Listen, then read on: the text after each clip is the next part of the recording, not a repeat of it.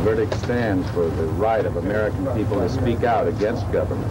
The right of, a, of an American jury, six people from the heart of this country, right from the middle of Oklahoma, to speak out to the whole nation and say, as a jury, we don't believe in the government the standards. We don't believe in the gobbledygook and the numbers games and the numbers crunching. We don't believe in all of the things that have caused the truth to be hidden from America. The American people uh, in, in the middle of America believe that they've been lied to. They believe they've been lied to by the corporations.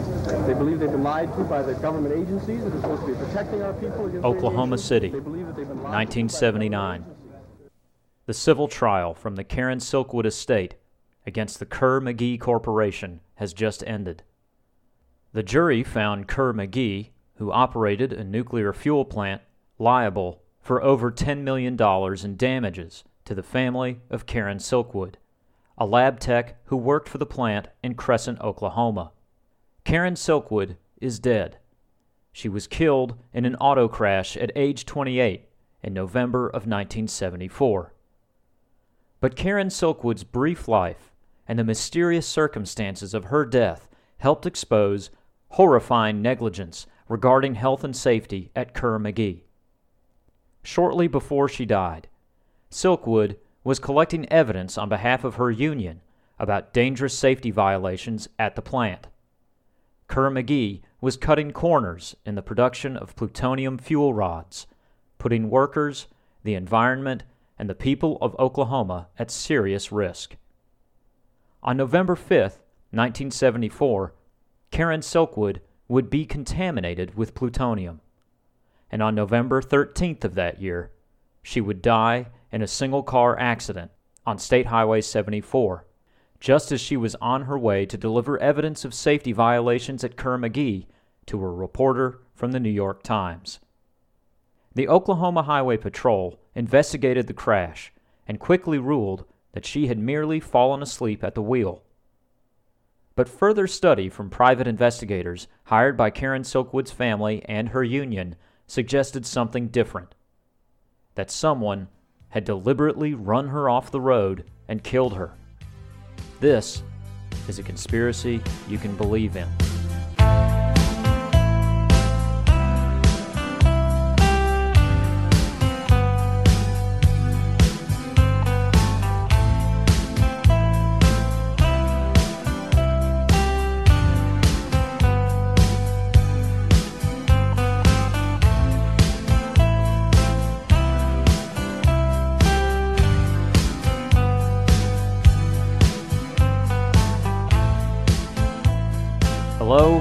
Welcome to another episode of Conspiracy You Can Believe in. This is a podcast about conspiracies that actually happened or have some credibility to them. Today, we're talking about the case of Karen Silkwood, a chemical technician at a Kerr-McGee plutonium fuel plant who died under mysterious circumstances. On November 13th, 1974, Silkwood's Honda Civic was found wrecked off the shoulder of State Highway 74 outside of Oklahoma City. She had been under assignment from her union, the Oil, Chemical, and Atomic Workers, or the OCAW, to collect evidence of safety violations at her plant. According to witnesses who spoke to her that day, she had files and photographs documenting safety violations, and she was on her way to speak to a reporter from the New York Times just before the crash. According to state and federal investigations, this was a one car accident. But as supporters of the Union would collect more details about the wreck and about Kerr-McGee's treatment of Silkwood just before her death, a growing number of people in the country began to question if this was just an accident. Her death would spawn a congressional investigation, a precedent setting civil case, and even a 1983 movie about her life starring Meryl Streep. Silkwood's death would become one of those famous causes that attract national attention for a brief period. But it's important not to lose track of who Karen Silkwood was.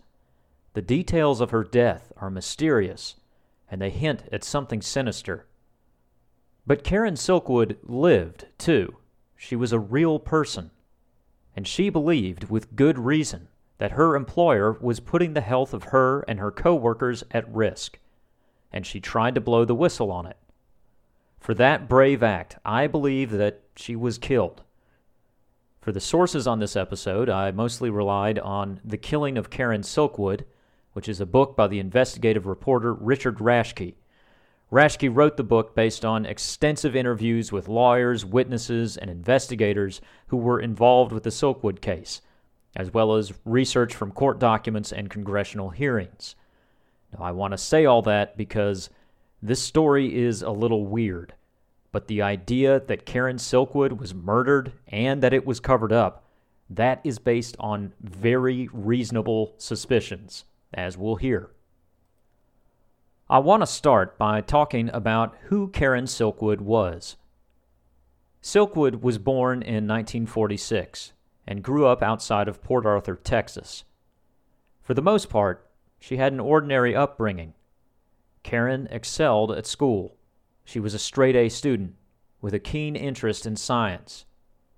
But at 19, Karen got married, and by her mid 20s, she had three kids.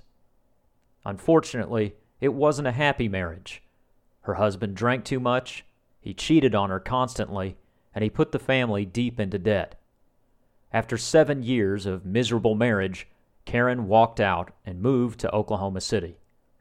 Her husband offered a no fault divorce, but only if he retained custody of the three kids. Karen reluctantly accepted and tried to get on with her life. In August of 1972, Karen Silkwood took a job as a lab analyst at the Kerr-McGee plutonium plant in Crescent, Oklahoma, just north of Oklahoma City.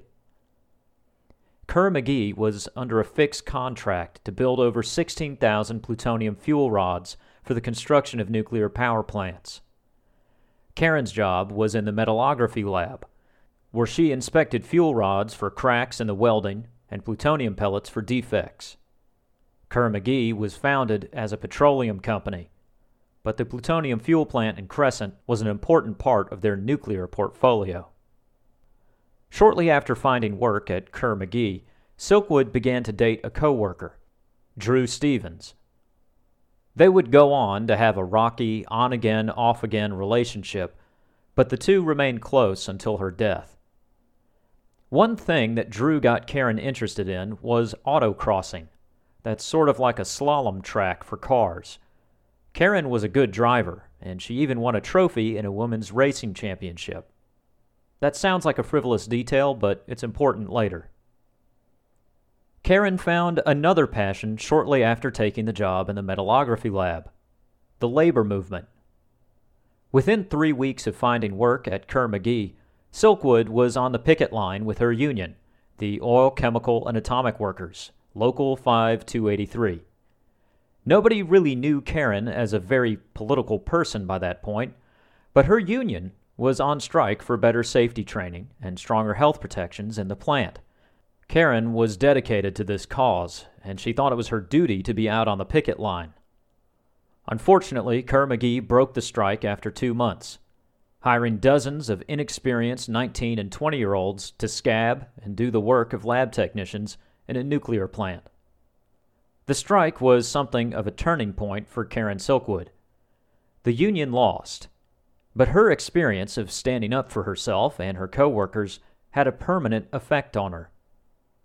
Before, she had little interest in the union or activism of any kind. But as she came under more pressure at work, she got closer with the OCAW. In the spring of 1974, Kerr-McGee began to speed up production. Workers were pushed into 12 hour shifts, seven days a week accidents involving plutonium became more common. Plutonium is an element that's not found in a pure state in nature.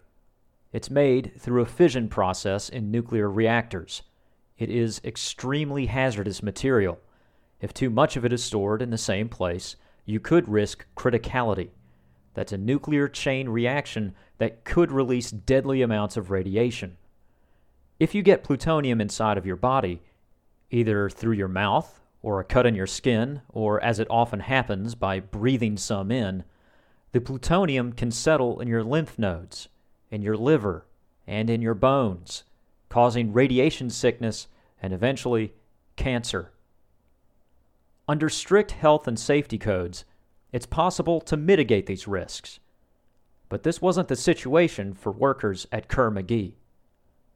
They were working for 12 hours or more straight, under rushed deadlines, and wearing heavy respirators the whole time, surrounded by barely trained farm boys just out of high school, all in a facility filled with one of the most dangerous substances known to humankind. It's not hard to see why Karen Silkwood became such a stickler for workplace safety. To make matters worse at the plant, the union local for Kerr-McGee was facing a decertification vote. This meant that if a majority of workers voted the way the employer wanted them to, the OCAW would no longer be representing workers at the bargaining table. Karen and her co-workers involved in the local needed to prove to their colleagues why they needed the union. They decided to do this through a health and safety campaign. It was badly needed. Silkwood was elected to the local's bargaining committee. She was the first woman on a bargaining committee in Kerr-McGee history. She traveled to Washington, D.C. to meet with OCAW leaders and draw up a plan to stop the decertification. In September 1974, Silkwood met with Tony Mazzocchi, a legendary figure on the left wing of the labor movement in America. At the time, Mazzocchi was the president of the OCAW. It was at this meeting, not anywhere during her two years at Kerr-McGee, that Karen learned for the first time that plutonium causes cancer. During the meeting with Mazzocchi, Silkwood and the bargaining committee drew up a list of almost 40 safety violations at the plant. These violations included only having two decontamination showers for 75 workers on a shift, managers telling workers to ignore a nuclear criticality siren when it went off, and plutonium samples just stored openly on shelves or stuffed into desk drawers.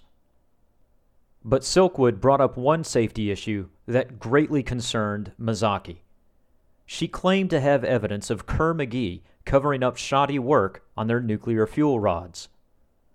Part of her job was to inspect the welding on the fuel rods that contained plutonium pellets and made up the guts of a nuclear reactor core. Silkwood saw bad welding on fuel rods firsthand, but found that the images in the plant's quality assurance records had been doctored. If Kerr-McGee was sending out faulty nuclear fuel rods to power plants all over the country, they could risk a radiation leak, or in the worst case, a nuclear meltdown. Tony Mazzocchi assigned his assistant, an attorney named Steve Wodka, to handle the Kerr-McGee case. They needed Karen to gather information on the fuel rod tampering in secret. They would then leak the case to the media once they had enough proof. Ideally, they could directly report the issue to the Atomic Energy Commission, or the AEC.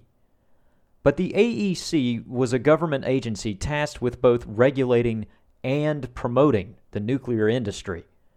The conflict of interest worried Mazzocchi and Wodka, so the union officials felt the best way to keep Kerr-McGee accountable was to publicly carry out a health and safety campaign at the plant, and privately they would gather intel to expose to the press. The public safety campaign worked. Steve Wodka arranged for two nuclear scientists from the University of Minnesota to give public talks in Crescent, Oklahoma about the dangers of plutonium. Dozens of workers from the Kerr-McGee plant attended these talks, and for many of them, they heard for the first time that plutonium can cause cancer, much like Karen did. They also heard that the standards for plutonium dosage safety had not been changed by the AEC for decades even though they all knew that even tiny amounts of the element could kill or cause cancer. The Kerr-McGee workers began to ask the scientists about specific incidents that they saw on the job, and as the nuclear experts assured them that they were working in unsafe conditions, the plant workforce began to turn against management. the union decertification vote that October failed, 80 to 61. The OCAW would remain at the bargaining table. But there was still work to be done against Kerr-McGee and the OCAW's covert strategy. Silkwood began to collect intel on her employer throughout the fall of 1974. We know from investigation records and witness accounts that Karen claimed to have evidence of at least two big secrets at Kerr-McGee. One, that the company had been falsifying quality assurance records of their nuclear fuel rods. And two, she found evidence of at least 40 pounds of plutonium missing from the plant. Now, the industry term for plutonium that you're supposed to have on hand, but for some reason you don't, is called MUF. That's material unaccounted for. And 40 pounds of plutonium is a lot of material unaccounted for. That is enough to make about three atomic bombs. Finding out all of this and being in a high profile position in the Union caused a lot of anxiety for Karen Silkwood. Kerr-McGee had a target on her back already due to her reputation as an agitator. But the long hours of work and the union duties and the stress from secret whistleblower operations all took a toll. She lost weight. She had trouble sleeping. In fact, she had trouble with insomnia for years, and she was prescribed Quaaludes for sleeping. Like a lot of young people in the 1970s, Karen also used Quaaludes recreationally. Her relationship with Drew Stevens suffered due to all the stress that she was under, and the negotiations for the new OCAW contract were coming up that November. Things only got worse for her. On November 5th, while polishing fuel pellets at a glove box, that's those windowed containers with holes for long rubber gloves, Silkwood checked herself for alpha particles. She was reading hot, so she got a nasal swab test that confirmed a moderate contamination of plutonium. Strangely, there was no leak in her gloves, and any readings of the alpha particles came from the side of the glove that touched her skin. That is, the side of the rubber that did not touch the fuel pellets in the box. On the 7th of November, Silkwood returned urine and feces samples to the Kerr-McGee Health Physics Office for study. These samples showed an extremely high level of contamination, levels that would indicate imminent radiation poisoning. But it would later be learned that they were spiked. I believe that these samples were spiked by the company while in the lab, because after her death, investigators found an untested urine sample from the same time in Karen Silkwood's locker. This sample was tested, and it was not found to have dangerous levels of contamination. This suggests that someone at the company may have put plutonium into the urine samples while they were in the lab. Nasal swabs from Karen Silkwood on November 7th showed moderate plutonium contamination on her face. So a health and safety team took Silkwood to her apartment that day to scan for contamination there. They found hot spots throughout the apartment, but mainly in two places in the bathroom and in the kitchen, specifically in a bologna and cheese sandwich in her fridge. They found no alpha particles in Karen's car, and the AEC would later investigate and find no trail of contamination from the nuclear plant to the apartment. So that means whoever put the source of plutonium, about three hundredths of a milligram of it, into her apartment, they did it on purpose. By this point, officials at Kerr-McGee were already suspecting that Silkwood had deliberately poisoned herself to embarrass the company, or that she was smuggling plutonium. This would be the story that they would tell in court and to the press for years. According to the company, they couldn't possibly think of how that much plutonium could get into a bologna sandwich, unless Silkwood deliberately spiked it. Karen Silkwood gave one possible explanation. While she was taking her urine sample that morning, she spilled some on the floor and wiped it up. Then, while rushing around to get ready for work, she briefly placed a package of bologna on the closed toilet seat and then took it back into the kitchen, made a sandwich, and left it in the fridge. Since the urine had concentrations of plutonium contamination in it, That's how she thought it could have gotten on the baloney. I think this explanation is possible. That is, I don't think Silkwood was lying here. But as we'll discuss later, I think another explanation is more likely. Someone broke into her apartment and spiked her lunch meat with plutonium. But we'll get into how later. Kerr McGee arranged for Silkwood, her roommate Sherry Ellis, and her boyfriend Drew Stevens to go to Los Alamos for Karen to have a full body scan of any plutonium contamination. This is where the Kerr McGee theory that she deliberately poisoned herself starts to fall apart for me. During the trip, Stevens asked her point blank if she ate a plutonium pellet, which she denied. In the days after her contamination, friends and colleagues reported that she was distraught and afraid for her life. Remember, Silkwood had just helped organize a health and safety campaign on the dangers of plutonium for the Kerr McGee workforce. By all accounts, she was consistently, tirelessly advocating for better safety protections in the plant, to the point where she became a thorn in Kerr McGee's side. Karen Silkwood, more than almost anyone in the plant, knew that plutonium isn't something that you play around with. I don't think that she ate a nuclear fuel pellet. At Los Alamos, Health physicists found that Silkwood had a little under half the allowed lung burden for plutonium. This was based on standards for nuclear plant workers. She was contaminated. She would have to be careful, but they didn't expect her to die or have any serious health problems or mutations.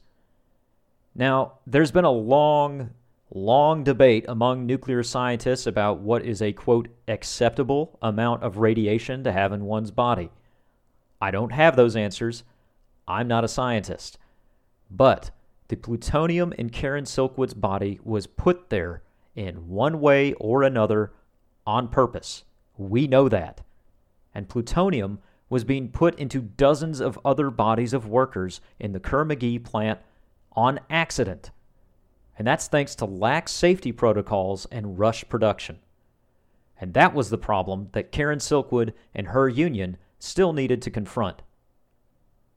On the evening of November 13th, 1974, Silkwood met with other members of her union at the Hub Cafe in Crescent. They were meeting to prepare for contract negotiations. Alcohol wasn't served at these meetings. Karen sipped iced tea. Her friend from the plant, Wanda Jean Young, later testified that she saw Silkwood leafing through thick documents something like printed photographs in a notebook. She spoke to Silkwood just after the meeting. Young said that Karen was agitated, worried that someone had deliberately poisoned her and that she might die. But according to Young's testimony, quote, she said that there was one thing she was glad about that she had all the proof concerning falsification of records. And as she said this, she clenched her hand more firmly on the folder and the notebook that she was holding. She told me she was on the way to meet Steve Wodka and a New York Times reporter to give them this material. Silkwood then left in her Honda Civic down Highway 74 to meet the reporter and Steve Wodka from the OCAW at a hotel in Oklahoma City. She had recently promised Wodka over the phone that she had photographic evidence of Kerr McGee doctoring the welding on nuclear fuel rods. That night, she was supposed to go public with her findings. But it would never happen. It was a dry night. She was driving south on Highway 74, a mostly straight road that she traveled on regularly. Sometime between 7:10 and 7:30 p.m., Karen Silkwood's car veered suddenly to the left off of the highway and went 240 feet down a washboard shoulder at the side of the road. The car then struck the wing wall of a concrete culvert, something that a driver wouldn't be able to see from the highway. The Honda Civic flew almost 25 feet forward in the air and landed on its left side in front of the concrete channel. Her car was found by a passing truck driver at around 7:30 p.m. The driver's boss raced to a gas station to call highway patrol. But before the police ever arrived, two managers from Kerr-McGee who had been hostile to the Union just happened upon the scene. Kerr-McGee supervisors Fred Sullivan and Law Godwin later claimed to the FBI that they were driving down Highway 74 after helping Godwin's wife fix a flat tire. They claimed that they saw people standing by the side of the road, stopped, and went down to the crash site to investigate. They recognized Karen Silkwood's body, and Sullivan sped off to phone for help while Godwin remained at the crash site. Now, remember those files that Wanda Jean Young swore that she witnessed Karen Silkwood flipping through at the cafe? Those ones that Karen told her she was going to deliver to the New York Times reporter at 8 p.m.? Those files were never found. Kerr-McGee claims that it's because photographic evidence of them doctoring nuclear fuel rods doesn't exist. Keep in mind, two non union managers from Kerr-McGee just happened upon the crash site at least 15 minutes before the police did. By about 8:15, the Oklahoma Highway Patrol arrived with an ambulance as the tow truck hauled the Honda Civic out of the concrete channel. Silkwood would be pronounced dead at the hospital. The police investigation into Silkwood's death would be brief. Rick Fagan, the Oklahoma State trooper who arrived at the scene, would mark on the police report that she fell asleep at the wheel. He also wrote down that she was under the influence of alcohol and that witnesses at the Hub Cafe advised her not to drive. In fact, none of that was true. No one at the union meeting warned Karen against driving, and no one was drinking. Everyone who spoke to her just before the accident said that she seemed alert but concerned about her plutonium poisoning. Trooper Fagan also mistook a thermos full of spoiled tomato juice in the back seat of the Honda for an alcoholic beverage. An autopsy would show only a minimal presence of alcohol in Karen's blood. This was probably a residual from the previous night, not enough to impair driving. The coroner also found 0.35 milligrams of Quaaludes in her system, with another pill undissolved in her stomach. This is well over the recommended dosage to induce drowsiness. So it appeared to be an open and shut case to the Oklahoma Highway Patrol that Karen Silkwood just fell asleep at the wheel and crashed her car. But remember, she took Quaaludes recreationally, and since Quaaludes can cause users to build up a physical tolerance, what might have been the recommended dose to cause drowsiness in most people wouldn't really be the same for Silkwood. Also, the car went straight along the side of a highway, over 200 feet on a washboard shoulder. That's something that's likely to wake up a driver with bumps and jolts. The medical examiner on the case didn't really bother to investigate Silkwood's tolerance to Quaaludes any further. Instead, he simply took the highway patrol at their word that she probably died in a single car accident. When questioned in court about his failure to do a thorough toxicology investigation, the doctor replied, quote, Quincy, we ain't. Many people who knew Karen didn't believe that she just fell asleep at the wheel. Tony Mazzocchi of the OCAW suspected foul play, so he financed an independent investigation. The man that the OCAW hired to investigate Silkwood's death was A.O. Pipkin. He was a professional accident investigator who studied wrecks for insurance companies. He was most well known for investigating the car accident that killed actress Jayne Mansfield in 1967. Pipkin was able to get direct access to Silkwood's car. Karen's boyfriend, Drew Stevens, reclaimed the wreck from the tow truck company just a few days after the crash. Pipkin found a few very important details that the Oklahoma Highway Patrol either missed or refused to investigate. 1. The bottom part of the left rear fender had fresh dents on them. The Highway Patrol would later claim that these were probably made by the wrecker that pulled the car from the side of the road. But according to Pipkin, these dents were concave, not likely to be made from a tow truck pulling on the fender. They looked like they were made by the tires of another car. He found residue inside the dents and had this tested in a lab. It was rubber. There was also evidence that Silkwood's car struggled to get back onto the highway before the crash. The grass by the shoulder of the road was chewed up, as if a car swerved back and forth through it. If she was asleep at the wheel, the car likely wouldn't move back and forth like that. And remember, Karen ran obstacle races as a hobby. She won trophies for it. So she was a good driver. If she couldn't get back on the road, it could mean that someone was forcing her off. Another clue the steering wheel to Karen Silkwood's Honda Civic was bent forward at the sides. According to Pipkin, that meant that she was gripping the wheel tightly at the time of the crash, since the impact forced the steering wheel forward where her hands were. When drivers are asleep and crash, the steering wheel is usually found bent forward at the top and bottom, where the body strikes the wheel. Since the steering wheel was bent at the sides, this meant that Karen Silkwood must have been awake at the time of her crash, and coupled with the tire dents in her bumper, it appeared that someone had deliberately run her off the road. Tony Mazzocchi quickly forwarded this news to the Attorney General to open up a federal investigation. Only he probably did it too quickly, because Pipkin wasn't finished drawing up his report. The press caught on to the story, and then so did Kerr McGee. Kerr McGee hired the Pinkerton Detective Agency to dig up dirt on A.O. Pipkin. The Pinkertons leaked false information on Pipkin's credentials to the New York Times and other media outlets, outright lying or exaggerating about Pipkin's record, and claiming that he had no credentials. In fact, Pipkin had been a professional accident investigator for years, and he was frequently used as an expert witness on the subject in court cases but the damage was done. It appeared that the official story would stay, and Karen Silkwood's death would remain an accident. At the Kerr-McGee plant, the company muscled the union into a weak contract. They were able to.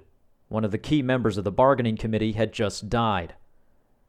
Management followed this up with a campaign of intimidation of its own employees, subjecting workers to mandatory polygraph tests that were ostensibly about safety. In reality, they grilled workers on their connections to Silkwood, Steve Wodka, and other union officials. Tony Mazzocchi of the OCAW filed a complaint with the National Labor Relations Board, who kicked it up to the FBI. The NLRB investigation into Kerr McGee was damning, finding that the company had violated the civil rights of its employees. At this time, the Atomic Energy Commission also investigated Kerr-McGee and found that Karen Silkwood was deliberately contaminated, although they would not pursue who did it.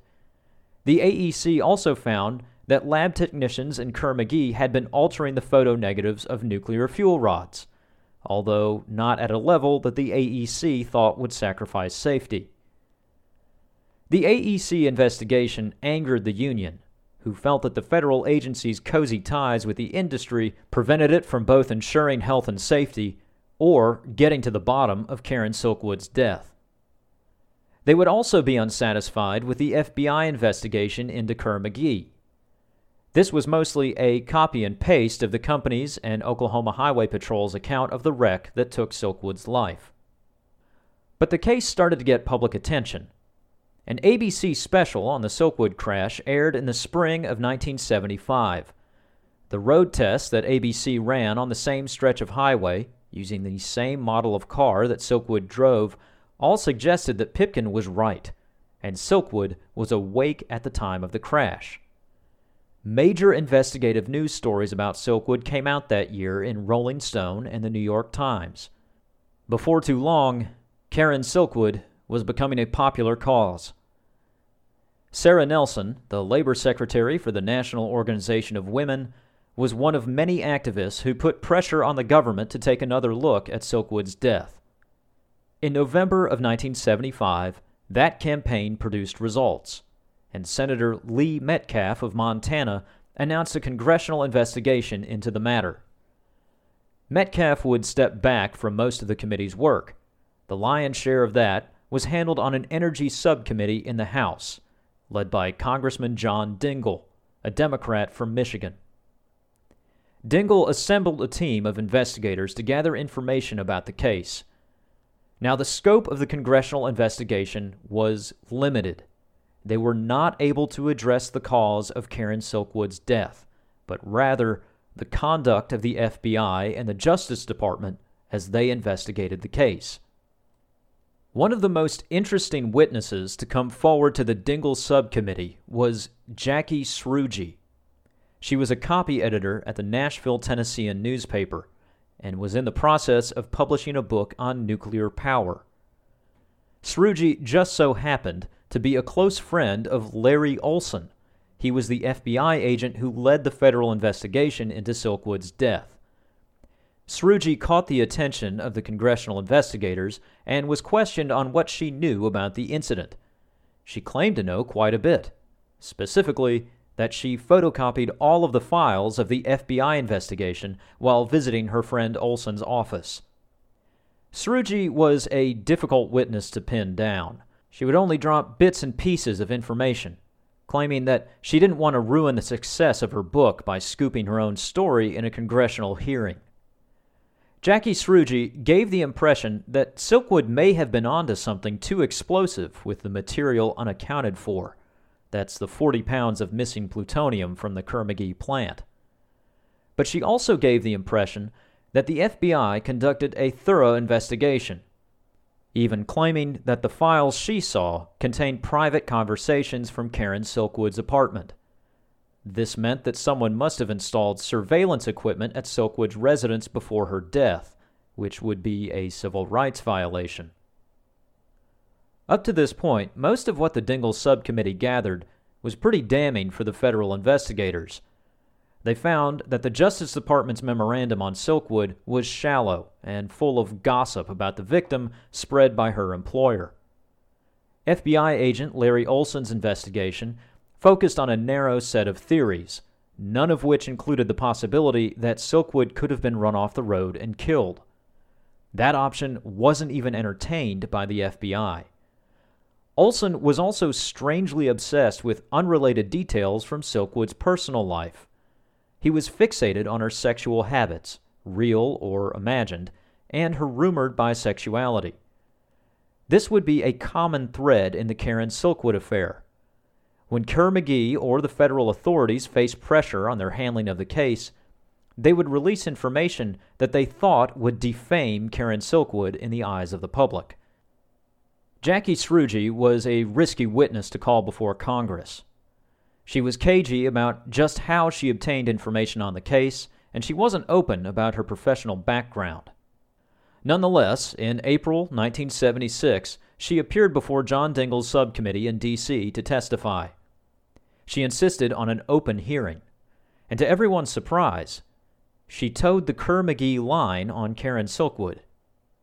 Rather than open up about what Silkwood possibly uncovered at Kerr-McGee, she focused on the victim's marijuana use and her alleged emotional instability. It sounded a lot like what the subcommittee heard from the FBI and company management. Congressman Dingell cut Srouji off, saying, quote, We're not interested in the personal affairs of Karen Silkwood. As it turns out, Srouji's statements came directly from a three page report prepared by Kerr-McGee. In her testimony, she also accused the Union of poisoning Silkwood with plutonium as part of some convoluted plan to embarrass the company. Within a week, it became clear exactly why Jackie Srouji was doing all of this. When investigators from the subcommittee deposed FBI agent Larry Olson for questioning, he let slip that Jackie Srouji had, quote, a special relationship with the Bureau. In fact, Jackie Srouji was a long-time paid informant with the FBI as part of the COINTELPRO campaign. Starting in 1963, Srouji went undercover to meetings of the Students for a Democratic Society and the Freedom Riders to spy on civil rights activists and other left wing dissidents. She would continue her career as an FBI informant while working as a copy editor for the Nashville Tennessean. This was not information that she divulged to the congressional subcommittee. and her role as a witness appeared to bolster the reputation of the FBI while doing everything she could to sabotage Dingell's subcommittee's efforts. Srouji's role as a double agent became public knowledge, and it was an embarrassment for the Bureau. The FBI responded by attempting to smear members of the committee and their investigators in the press, even planting false stories that John Dingell was a frequent customer at a Detroit brothel. This story would be exposed as a hit job, and Dingell would cruise to re election in 1976. But Republicans on the House subcommittee successfully brought the investigation into the FBI to an end. Kerr-McGee was a powerful oil company, and they were able to exert significant lobbying pressure in this regard. But it wasn't over yet for the mystery of Karen Silkwood. Shortly after the congressional hearings on the Silkwood case fell apart in 1976, a young left wing attorney named Daniel Sheehan approached Karen's parents. Sheehan wanted to file a civil suit on behalf of their daughter, alleging that she was both physically injured by her employer and that she had her civil rights violated. Sheehan made it clear that he couldn't bring criminal charges since he wasn't a government prosecutor, but if he did uncover evidence of a murder, then the case could be turned over to the state for prosecution. Karen Silkwood's parents agreed, and Dan Sheehan joined forces with a dedicated corps of Silkwood activists, including Sarah Nelson from the National Organization of Women and a small group of radical Jesuit priests who allowed the team to use their offices in D.C. Sheehan hired a team of private investigators for the pre-trial discovery period. Their job was to depose witnesses and gather information on the case that the congressional hearing might have missed. One of the witnesses that Sheehan's team deposed was Jackie Srouji. Although she was known to be an FBI informant, she also claimed to have firsthand knowledge about local or federal law enforcement wiretapping Karen Silkwood's apartment. In a case concerning Silkwood's First Amendment rights, this information would be very important. But getting this information out of Jackie Srouji would also prove to be very difficult. Over several weeks, Srouji led Dan Sheehan's team on a wild goose chase. She claimed reporter's privilege for important details of the case and said outright that she wouldn't say anything to damage her friend, the FBI agent Larry Olson. Srouji contradicted her previous statements to the Congressional Committee. She was now claiming that FBI documents she claimed to have she had never seen before. She attempted to escape deposition and perjured herself multiple times. Sheehan knew that despite all of this, the government was protecting her. Even though Srouji committed perjury and Sheehan reported it to the U.S. Attorney's Office, nothing was ever done about it. It appeared that once again, Jackie Srouji was attempting to sabotage an investigation regarding Karen Silkwood. The lawyers were able to squeeze one interesting detail out of Srouji's deposition, though. They got her to admit that the publisher of the book that she was writing on nuclear energy worked for the CIA. The CIA's involvement in the Silkwood case is a thread that Sheehan's legal team was never really allowed to follow. So I can't say for sure what was going on there. What I can say is that I do believe they had some kind of interest in the goings on at Kerr-McGee. After all, they made plutonium fuel there, and you use plutonium to make nuclear weapons. Now, this part of Dan Sheehan's pretrial investigation ended up getting thrown out of the civil case. But let me detour for a bit here because some really weird stuff happened. One of Dan Sheehan's most trusted private investigators was a man named Bill Taylor. Taylor was a former Marine. He had worked with Sheehan for some time on criminal investigations. Taylor started by digging into the allegation that Karen Silkwood's apartment had been wiretapped. He found that several of the law enforcement agencies involved in the Silkwood case, including the Oklahoma City Police and the Oklahoma State Bureau of Investigation, were members of a private network called the Law Enforcement Intelligence Units. That's the LEIU. The LEIU was started in the 50s as a private compact of state and local police departments. The idea was that they would break the FBI's monopoly on a national filing system of criminal records. This would allow different police departments to share information across jurisdictions. Information on suspects and criminals was stored in a central computer based out of East Lansing, Michigan. Member organizations in the LEIU were all sworn to secrecy. They weren't supposed to share information on the organization to the public, and since it was a private compact, police departments would try to use the LEIU's status to avoid Freedom of Information Act requests. Not surprisingly, the law enforcement intelligence units, rather than acting merely as a program to allow districts to share information, also became used as a tool to spy on activists. On a personal note, researching this case made me pretty confident that the LEIU spied on my own dad when he was taking part in anti war demonstrations in East Lansing in the early 70s. Dan Sheehan's team finally got a successful Freedom of Information Act request on one LEIU member, the Oklahoma City Police Department. They learned that the department had a huge array of surveillance equipment for bugging private residences, and that the police had plainclothes informants establish contact with Silkwood and her boyfriend Drew Stevens just a few days before her death. These police informants befriended Drew Stevens, and they were even able to secretly photograph his diary for police records. Through depositions, Sheehan's team also learned that the Kerr McGee Security Division worked with the local police in the surveillance operation on Stevens and Silkwood. Remember, the Atomic Energy Commission was never able to establish just how the plutonium got into Silkwood's apartment.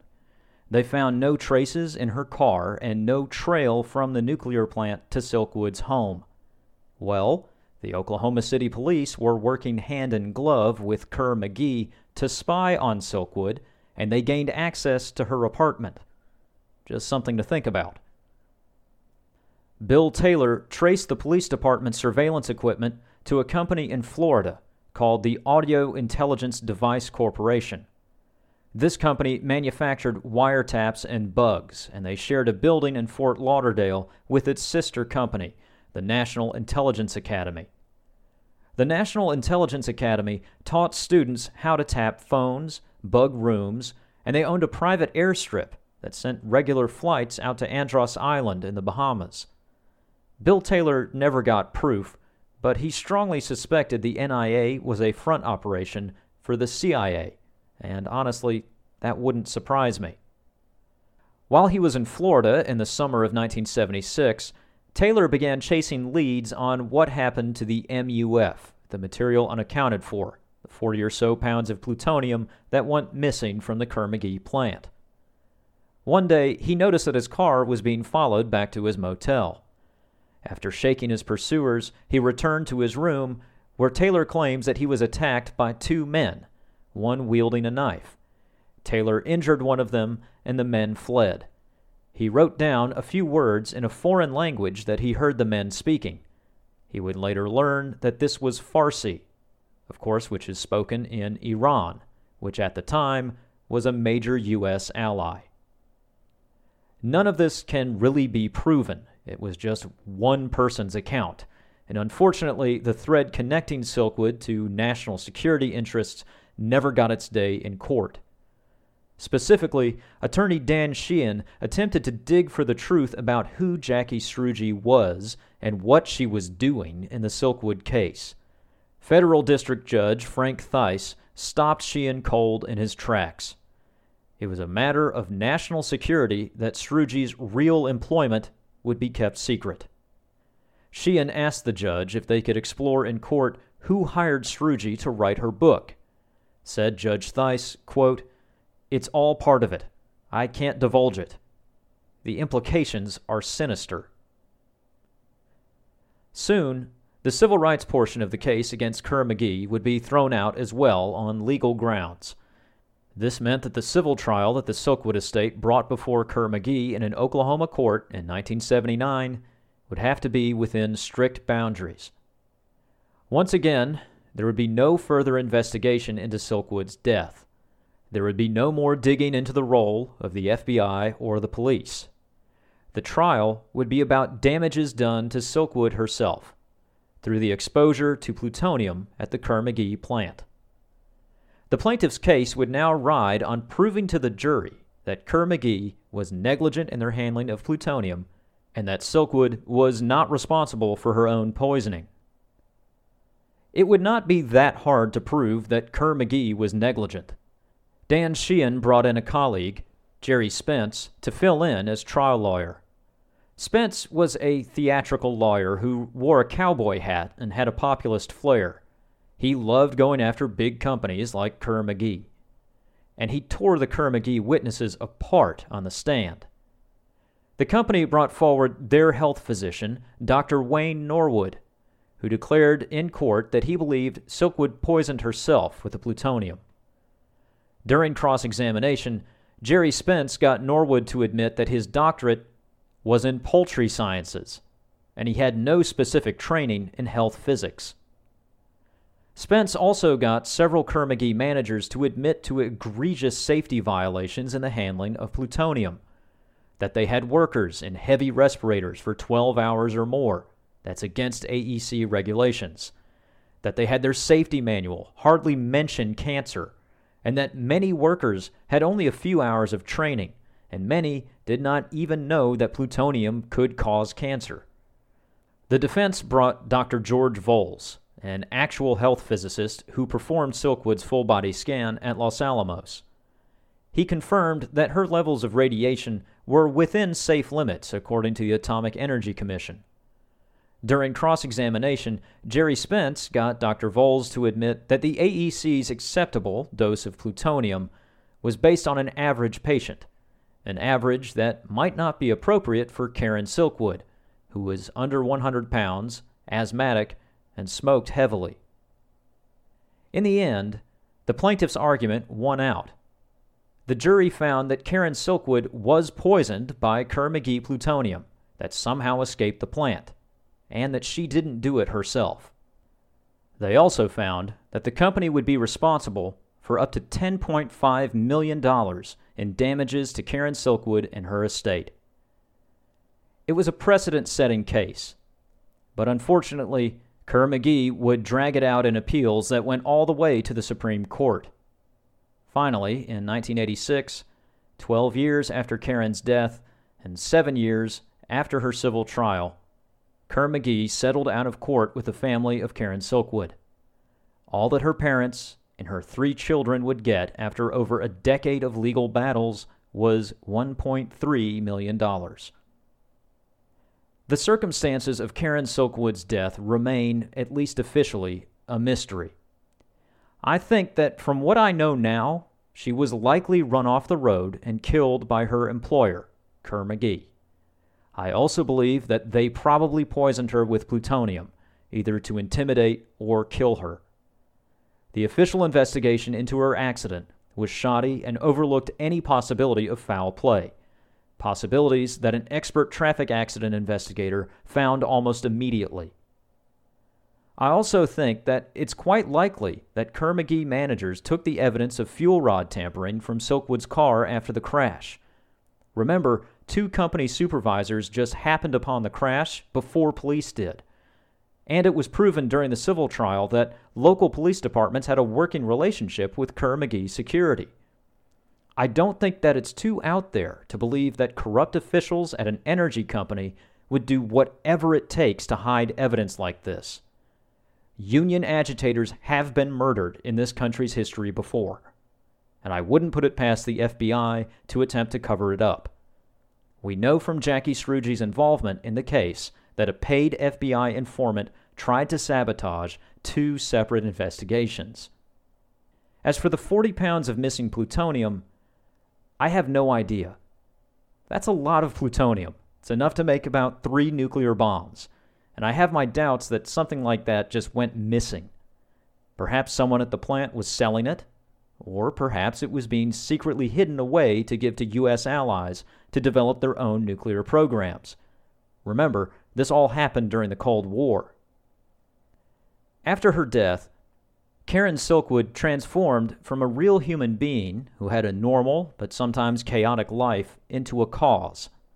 she became a symbol for activists of all stripes, but especially for the anti nuclear movement. This is probably because the particulars of her estate civil trial hinged on just how much plutonium is a, quote, safe amount for the human body to have in its system. This was something that was fiercely debated between proponents and opponents of nuclear energy. The only thing I'm confident in saying about all that is that I have no idea. I'm not a scientist. But I have learned that Silkwood's own family insists to this day that Karen was never an anti nuclear activist. After all, she worked in a nuclear fuel plant. Many people who knew Karen Silkwood best remembered her for a different cause the cause of workplace safety. I'll close the episode with these words written in 1999 by Tony Mazzocchi, the president of Karen's union, the OCAW. He had this to say about Karen Silkwood. Quote, Karen Silkwood was a union martyr. Her experience was not that unusual in the trade union movement, except that she ultimately died for her cause.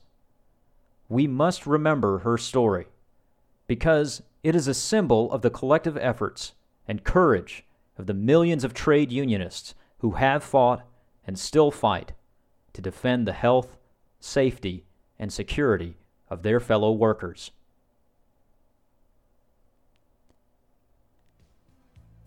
This has been Conspiracy You Can Believe In. I'll have another episode out next month. Thanks for listening.